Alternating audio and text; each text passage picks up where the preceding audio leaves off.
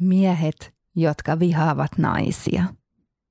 Miehet, jotka vihaavat naisia, ruotsiksi Men som hatar kvinnor, on ruotsalaisen Stig Larssonin vuonna 2005 ilmestynyt rikosromaani, joka on Millennium-trilogian ensimmäinen osa. Suomeksi sen on julkaissut VSOY vuonna 2009 Marja Kyrön kääntämänä. Sarjan muut osat ovat tyttö, joka leikki tulella ja pilvilinna, joka romahti. Kirjasta on tehty kaksi elokuvasovitusta.